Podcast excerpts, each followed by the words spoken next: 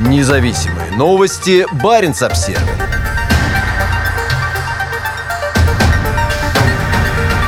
У газовоза на Севморпути случилась поломка.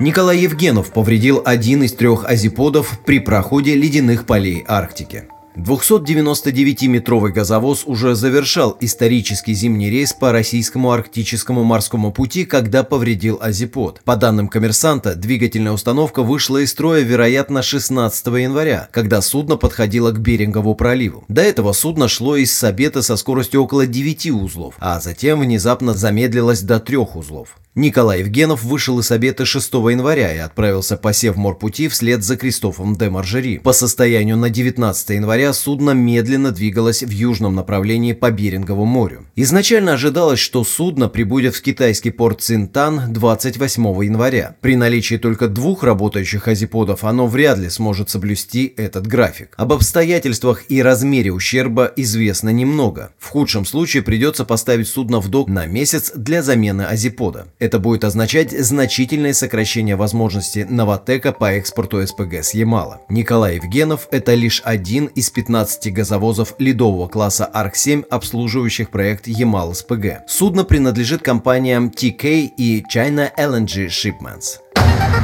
Независимые новости. Барин обсервис